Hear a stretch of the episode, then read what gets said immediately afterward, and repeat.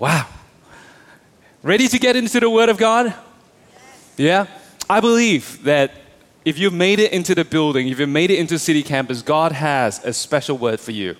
So turn with me to 1 Peter chapter 3, verse 18 to 22. That's today's passage. Today's sermon is titled From Victim to Victor. From victim to victor. And let me read the passage for you as we get into the word. Verse 18 For Christ also suffered once for sins, the righteous for the unrighteous, to bring you to God. He was put to death in the body, but made alive in the spirit. After being made alive, he went and made proclamation to the imprisoned spirits, to those who were disobedient long ago, when God waited patiently in the days of Noah, or the ark was being built. In it, the ark, only a few people, eight in all, were saved through water. And this water symbolizes baptism that now saves you also. Not the removal of dirt from the body, but an appeal to God for a clear conscience. It saves you by the resurrection of Jesus Christ, who has gone into heaven and is at God's right hand, with angels, authorities, and powers in submission to him. There is a story of a young African American boy by the name of Wardell. Wardell grew up pretty much with a basketball in his hand. He loved to play basketball, and his dad used to play basketball. His brothers plays basketball. So when he was growing up playing basketball, he really hoped to make it to the NBA, the National Basketball Association in America. So he grew up playing ball in primary school, in high school, and when it came for him to choose a college, and college is make or break if you want to go pro, he needed to choose a college that plays really good basketball. But the problem is, Wardell had a problem. Wardell was really small and skinny. Funny enough, uh, Pastor Dave this morning came up to me and said, Dan, you look very skinny today. Despite me looking skinny, Wardell was even more skinny than me. Can you imagine a basketball player wanting to play in NBA but more skinny? He was actually lighter than me and he's actually shorter than me at the time of college. So he tried to make applications to all the big colleges that play basketball really well and he got rejected, rejected, rejected, rejected. He went to look for the scouts and the scouts just completely overlooked him. He went to the different coaches and they all rejected him. So he was really having it tough. In the end, he needed to make it a college. So he chose a college, a small time college that whose name I can't even remember now. And this is a liberal arts college. It's not even a sports college. And this college never made it to the College Basketball Association, the, the, the tournament. Didn't even make it for 40 years. But he joined the college. And first year when he went in, he was like a nobody because people didn't think much of him. Small sized guy, couldn't play basketball, they thought. By the time he entered his second year, played, the, played ball for second year, Wardell actually helped that small time college team make it to now the elite eight of the College Association of Basketball. And then in the end, he got drafted to the NBA. Still wasn't number one in the NBA, still overlooked you know, by the team that he joined. But this is, this is what happened. In his third season in the NBA, Waddell smashed the record for the number of three point shots made in a season, in his third season.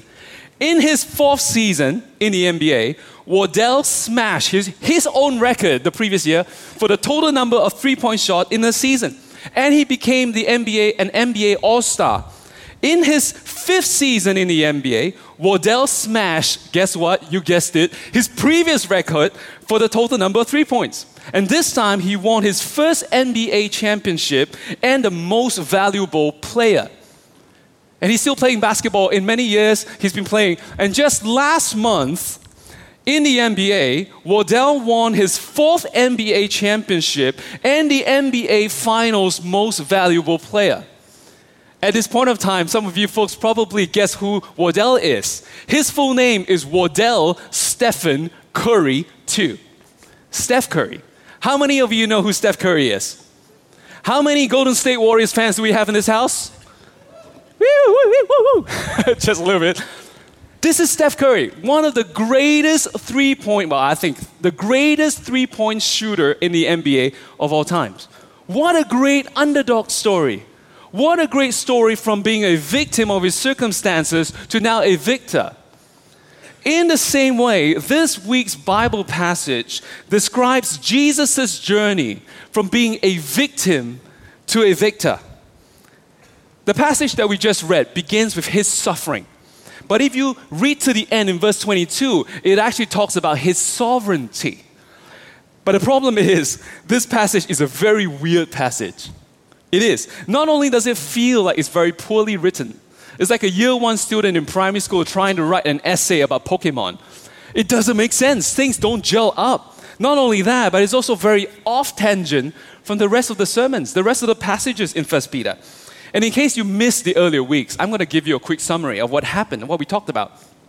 Week one, we talk about us praising God. Week two, our responsibilities as Christians. Then we talk about our choices to become God's people. We talk about us being citizens of heaven and on earth. Then we talk about us reflecting Christ. We talk about us being the church last week. This week, it talks about Jesus wins. And then next week, we go back into us living for God. So strange because it feels so out of place. It's so easy to read this passage and let it skim right over our head. But you know what? These verses are actually the theological anchor for the whole letter. And I'll tell you why.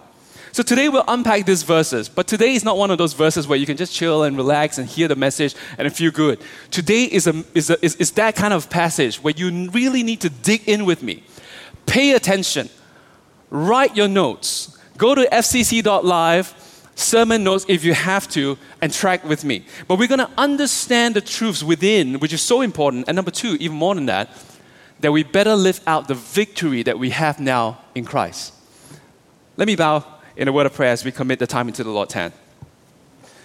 Father, would you come and send your spirit to speak to every single heart? I believe you have a word from every single, for every single one of us. And today, God, would you speak in power, with clarity, with confidence that it will bring out that new life that you so desire for every single one of us. In Jesus' name we pray. Amen. Amen. So, how did Christ go from being a victim to a victor? This passage unpacks for us three distinct stages. Three stages. The first stage is this the first stage of Christ's journey from victim to victor was when he defeated death. Number one, Christ defeated death. In verse 18, it says, For Christ also suffered once for sins, the righteous for the unrighteous, to bring you to God. He was put to death in the body, but made alive in the spirit. This is a fulfillment of Isaiah 53 in the Old Testament, prophesied about Jesus hundreds of years before he was even born. In verse 4 to 5 of Isaiah 53, it says, Surely he, pointing to Christ, surely he took up our pain and bore our suffering. Yet we considered him punished by God, stricken by him, and afflicted. But he was pierced for our transgression, he was crushed for our iniquities. The punishment that brought us peace was on him and by his wounds we are healed. The Bible very clearly tells us that Christ suffered. He was in pain, he was punished, he was crushed, he was hurt, he was even ultimately killed. So, friends, don't miss this. Before Christ, the victim, sorry, before Christ, the victor, Christ began as the victim. He started out being suffering and hurting and in pain. So, if today, maybe when we talk about Christ being victim to victor, maybe some of us identify in this moment in your life with Christ the victim more than Christ the victor. Maybe some of us right now, you're experiencing suffering of some kind. For those of us who are online, watching from home, maybe you are. That's why you're there. For some of us, we may be in pain we may be crushed by our circumstances, feeling like our nose is barely above the water, going in and out of the water by our circumstances. Maybe some of us, we are hurt by others. And so you identify with Christ the victim. As your pastor, can I say this? That I want you to know you are not alone in this. It may feel like no one understands. It may feel like in your suffering, in your circumstances, no one really fully gets you. But I want to say, Jesus Christ, He understands. because he was there too. That's why we can be sure of this. He was a victim. Before you were there, he was there already. He experienced the same thing, he experienced the same suffering, the same pain. Christ, the victim. But praise God that that's not how the story ends. Remember Isaiah 53? Let's read on and see what it says in verse 11. After he, that's Christ, has suffered, he will see the light of life and be satisfied. In other translations, it says, He will see the fruit of his suffering. And by his knowledge, my righteous servant will justify many, and he will bear their iniquities. First Peter was written by, written by Peter. Uh, the Apostle Peter, in his very first sermon in Acts chapter 2, this is how he ended his sermon. He says this in, in 2.24 of Acts, But God raised him, that is Jesus, from the dead, freeing him from the agony of death because it was impossible for death to keep its hold on him. By the power of God, Christ raised to life and defeated death.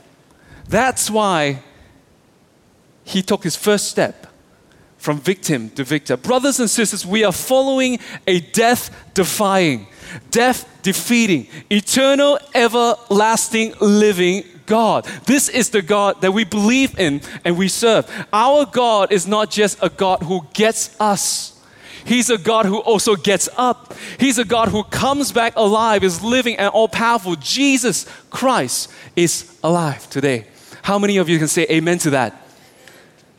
But Christ didn't just defeat death, He also defeated the darkness around us and inside of us. This is number two. So, the second stage of Christ's journey from victim to victor was when he defeated all darkness around us and inside of us. In verse 19 to 20, it says this After being made alive, he went and made proclamation to the imprisoned spirits, to those who were disobedient long ago when God waited patiently in the days of Noah while the ark was being built. this is where you need to pay careful attention. So if you have been sleeping, it's time to wake up. If you have been writing notes, it's time to warm up your fingers because you're going to write more furiously. If you have been typing notes on your phone, just keep typing. It will be worth your effort, okay? Track with me, track with me. You ready? You ready? Okay. Most Bible scholars hyperlink this imprisoned spirits. What is this imprisoned spirits? Most Bible scholars hyperlink this imprisoned spirits to fallen angels in Jude verse 6, to the sons of God in Genesis 6. I'm going to bring you through this on this journey so you understand what this imprisoned spirits is. In Jude verse 6, it says this and the angels, the fallen angels, and the angels who did not keep their positions of authority but abandoned their proper dwelling, which is in heaven they, they, they abandoned heaven. These God has kept in darkness, bound with everlasting chains for judgment on the great day. So, who are these fallen angels or imprisoned spirits? The Apostle Paul here and Jude, they understood this to be ancient angels who had deserted God a long time ago and made their home among humans as evil spirits. So the story in Genesis chapter 6 actually talks about this. It says in Genesis 6 1 to 5, when human beings began to increase in number on the earth, and daughters were born to them, the sons of God, these are the sons of God, which is the angels, saw that the daughters of humans were beautiful. Pause here. How many of us think that our wives are beautiful? Trick question. You better say yes. Your daughters are beautiful. So the angels, the fallen angels, saw that these women were beautiful. Reading on, what did they do?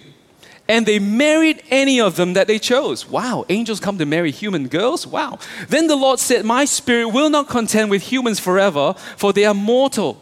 Their days will be 120 years. The Nephilim were on the earth in those days and also afterward.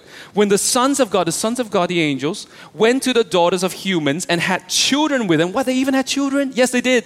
They were the heroes of old, men of renown. The Lord saw, keyword, how great the wickedness of the human race had become on earth. Genesis 6 tells us that the appearance of those evil spirits on the earth caused such a great darkness in the human race. And it goes on in the next few verses to describe how the humanity, the human race, almost imploded on itself because of this appearance of these evil spirits. So, what did God do? God imprisoned those spirits. He locked them out in darkness and in chains sometime before the appearance of Noah. That's what happened. That's the whole backstory. To make it easy for us, I like to think of it this way immoral spirits led to imploding humans, led to imprisoned spirits. It's fun for me to remember that way. Immoral spirits led to Im- imploding humans led to imprisoned spirits. And that's what happened. So coming back to 1 Peter chapter 3, the Bible says that the resurrected Christ made proclamation to these imprisoned spirits, spirits who once caused a great darkness to fall on humanity. The Greek word for proclamation, make proclamation, is the word ekeruxen which literally means to make an official announcement. An official announcement often is an announcement of victory. Sometimes when we read, oh, Christ made proclamation to the imprisoned spirits, he preached the gospel to them. We think of the way that we preach the gospel to our friends. Would you please believe in Jesus Christ? God is good. Do you want to put your faith in Jesus Christ? Would you please come to church with me? We think Jesus is doing the same thing here. Please Please believe in me. Would you please believe in me? This is not what Christ is doing. Christ is making a proclamation of victory. He's making a powerful announcement of victory over death. It is an act of triumph over the darkness and the forces of darkness. He's saying, I am back. I win. That's what Christ is saying to the evil around us. Why is this important? Because it is assurance, it is an assurance to us that Christ has won the ultimate victory. No matter how dark this world gets, God is still in control. I want to have a quick word to those of us who, who are parents of kids, children, teenagers, of the next generation. I want to have a quick word to those of us who are leaders of the next generation, leading young people. Those of us maybe who are pastors, if you're watching online or if you're one of us, who are leading the next generation. Those of us who are teachers in schools, counselors over people, therapists, social workers, justice advocates, social entrepreneurs, people who are trying to fight for the next generation and to raise them up in a godly faith, to bring them into a way of living that brings glory to God. I know some of us feel like we are fighting a losing war. It is tiring. I raise my children, but it's so hard. I teach the kids, but I can't preach the gospel. I counsel one after the other, but they're so broken, more broken than ever before. Look at the Australian 2021 census. It says the young generation is more irreligious than ever before. Mental health is higher and more prevalent in this generation than ever before. It feels that we are swimming against the tide. We're swimming against a torrent that is pushing us back. We are losing the war.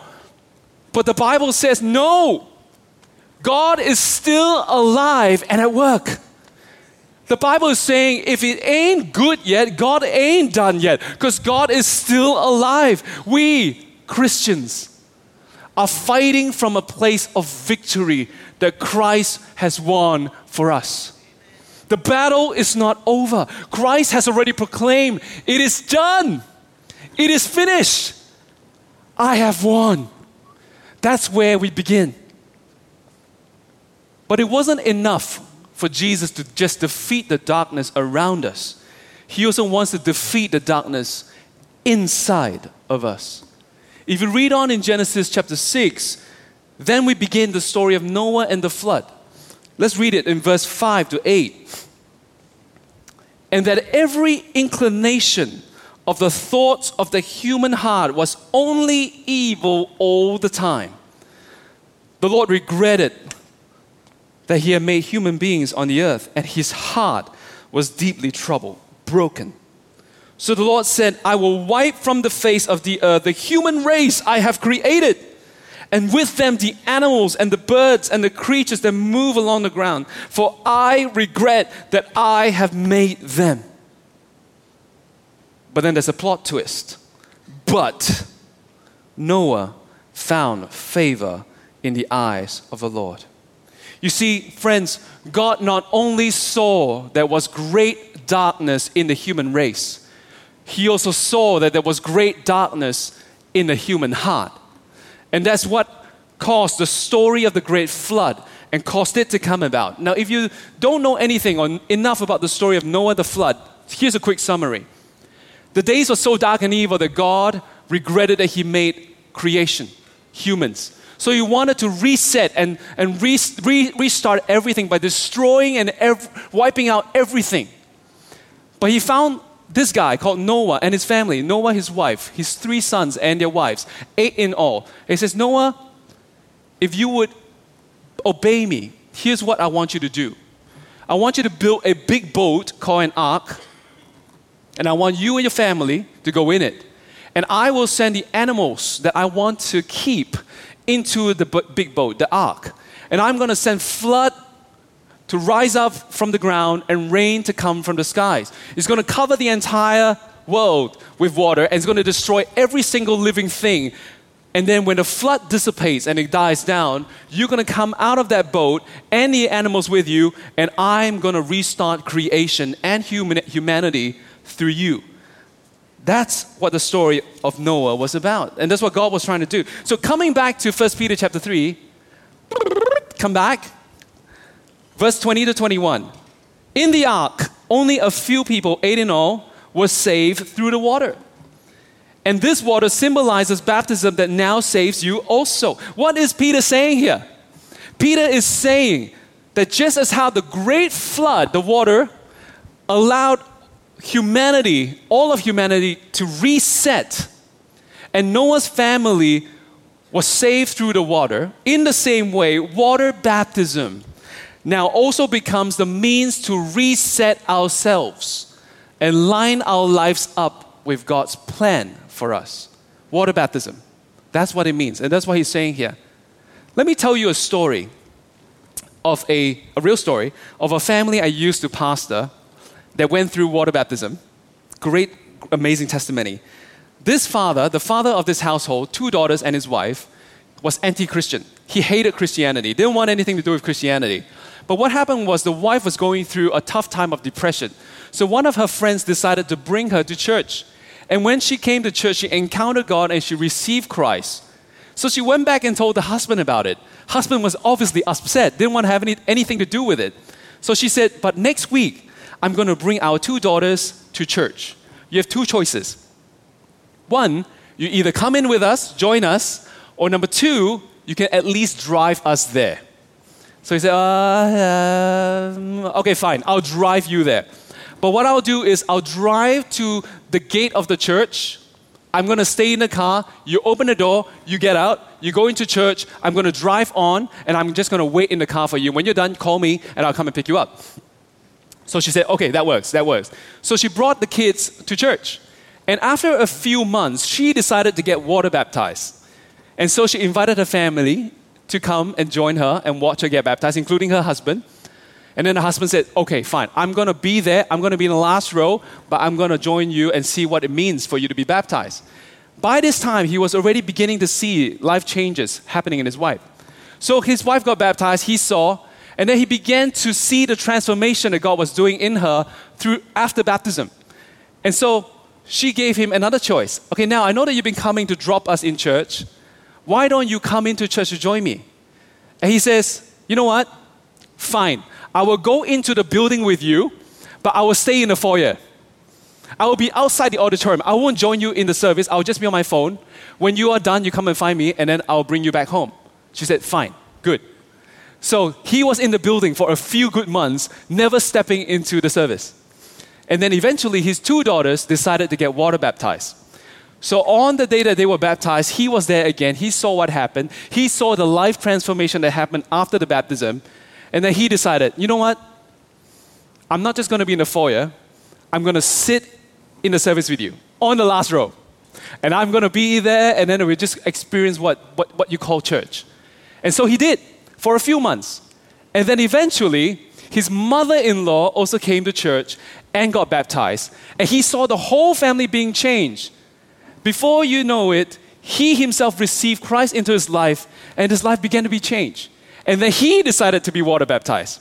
And on the day that he was baptized, this was the testimony that he shared God changed my life, my family, one by one, and now me. I saw my wife smile again from depression after she started attending church. I saw my daughters transform from being a shy girl to singing praises to God on stage. Even my mother in law was converted. God was knocking on our door. Joy came to our family. God's love through their changed lives awoken me. Praise the Lord. This is the power of the life, life transforming work of the, of the Holy Spirit through water baptism. Not one, not two, not, th- well, not one, not two, but three generations of one family came to know God and had their lives transformed because of water baptism. In verse 21 of Peter, it says this not the removal of dirt from the body it, it, baptism is not just the removal of dirt from the body. You don't go for a bath with a pastor, that's not what it is. But it's an appeal to God for a clear conscience. Peter is saying that the outcome of water baptism is not just outer behavioral modification, but a powerful appeal to God. When you choose to be baptized, you're saying and appealing to God God, would you clear me up not just on the outside, but from the inside? have a clear inner conscience towards you. In other words, it's a total and complete life transformation. That's what happens when you go through water baptism. Maybe at this point of time, some of you are thinking to yourself, whoa, I also want to be baptized. Maybe those of us who have been baptized, you're, you're thinking, whoa, I also want to be re-baptized. I got good news for you. On the 16th of October, on the 16th of October, we will have our next baptism. And I'll encourage you if you have believed Christ or you want to follow Christ, go get baptized. It's one of the biggest and the best decisions you can make in your life, other than your marriage and other than receiving Christ Himself. So here's how you do it two ways. You can go onto fcc.live, equip tab, and register for the baptism class, which gets, which gets you registered for baptism itself. Or after this service, if you're in Willetton, go out to the equip counter and let them know that you're interested to find out more, and someone there is going to help you out. If you're in city campus, talk to one of the leaders. They're going to help you out in registering for water baptism. But this is something that is beautiful and powerful. But just in case that you mistakenly leave today thinking, oh, if I get water baptized, that means I'm saved. Peter is saying, no, no, no, no, no in case you're thinking of that, the, the saving power of baptism is not in baptism itself, but is in the resurrection of Jesus Christ. In verse 21, he goes on to say, It saves you by the resurrection of Jesus Christ. So, brothers and sisters, Christ not only defeated death, he not only defeated darkness around and inside of us, but there was one final enemy that he defeated. The third stage of Jesus' journey from victim to victor was when he defeated all the powers and the dominions of this world. Verse 22 Jesus, who has gone into heaven and is at the right hand of God, with angels and authorities and powers in submission to him. This verse affirms two things. Number one, that Christ is the ultimate victor. You see, in the ancient world, to sit at the right hand of a king signified that this person now acts with the authority and the power of the king. Jesus is now seated at the right hand of God. That's why in Psalm 110, verse 1, King David was writing about the future Messiah. He said this, that's Jesus Christ. He said this The Lord, or Yahweh, or God, says to my Lord, which is Jesus, Sit at my right hand until I make your enemies a footstool for your feet. If you have been tracking along this First Peter series, there were many weeks where we talk about being submitting, submission, in submission to authority, to the king, governor, governor, uh, uh, emperor. We talk about slaves to masters, your bosses. We talk about wives submitting to husbands. We talk about suffering, the submission of all these to all these authorities. But now, here, every single spirit, the Bible says, every single authority, every single power, in other words, all dominion, now has to bow in submission to Christ. Because of Christ's victory, the tables are now turned. We as Christians can submit to our authorities because these authorities are in submission to Christ. That's how it works. That's why in Philippians chapter 2, it can say this so that at the name of Jesus, every knee should bow in heaven, on earth, and under the earth and every tongue confess that Jesus Christ is Lord to the glory of God the Father. Can I hear a good amen? That's why the Bible can say you can live life on earth like that because Christ is the ultimate victor. He's not just the ultimate victor, but He's also our ultimate future. Where Christ is right now is where Christians will be in the future to rule and to reign with him in heaven.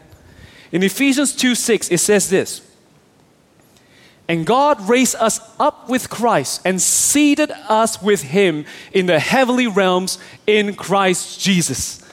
Brothers and sisters, this is the hope that we can hold on to no matter what life looks like and what we go through in life. This is the secret to making lemonade when life throws you lemons. This is the key to going through life's difficulties and come out better and not beaten. This is the recipe to true happiness, whatever your season of life looks like. Philippians chapter 4, in the message version, this is Paul's voice. He's saying this I have learned by now to be quite content, whatever my circumstances. I'm just as happy with little as with much, with much as with little.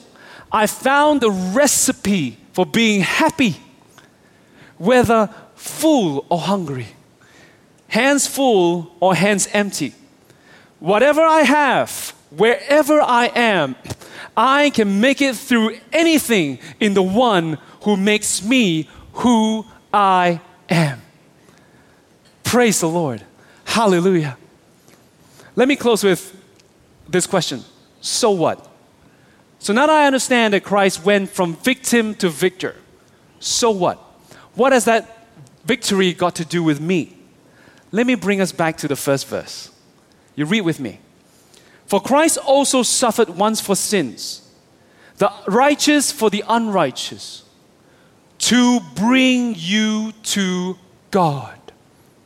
Catch this. The goal of Christ's victory is to bring you and I to God. The word to bring is the Greek word prosago, which also translates to lead. In other words, Christ wants to lead you and I on a journey from the troubles of this world to the throne of heaven, to the throne of God, to the heavenly realms. When you follow Christ, he will lead you into His victory over death, darkness, and dominions. When you follow Christ, you're no longer just a victim of circumstances. No, you are a victor over circumstances. When you follow Christ, the battle is no longer yours, the battle belongs to the Lord. Christ, the victor.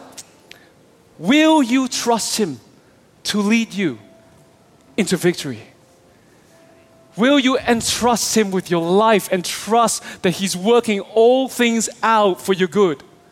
Will you trust Him and believe that you in Christ, through Christ, will not be crushed by anything or any circumstances, but you can come out better than ever before because of Christ in you?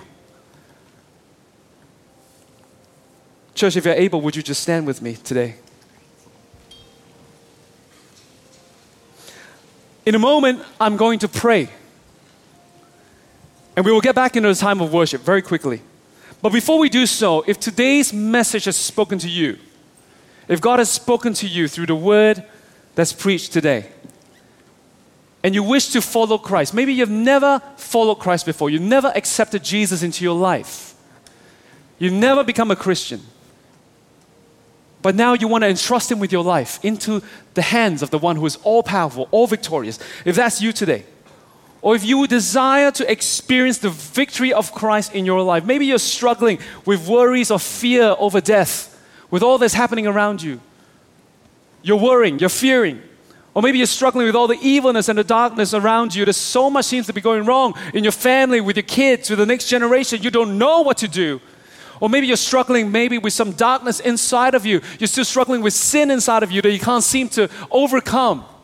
If that's you today, I want to invite you to come down to the front in City Campus as well as in Willetton. Come down to the front during the time of the worship and allow us, the team, to stand with you in prayer until we see the victory of Christ in your life. Would you do that with me? If you're coming down to receive Christ, to follow Christ, would you come on this side of the stage so we can pray with you specifically? For the rest of us, as you come, just make your way to the front as we get into a time of worship. Let me pray. Jesus, we want to thank you that you're real and that your victory is so powerful, so complete, so comprehensive. And even though our eyes can't see it today, we believe it that you are working out all things for our good. You're working behind the scenes. If it ain't good yet, God ain't done yet. And we pray today, God, that as we encounter you and experience you, we will receive your victory in the moment now and also in the future that is to come. We believe that Christ is the ultimate victor. He's the ultimate future for us. That He defeated death, defeated darkness, defeated dominion. So now we can rise up to rule and reign with Him and to be with Christ wherever we go. Let your power be evident to us as we worship you and thank you and encounter you this morning. In Jesus' name we pray. Amen.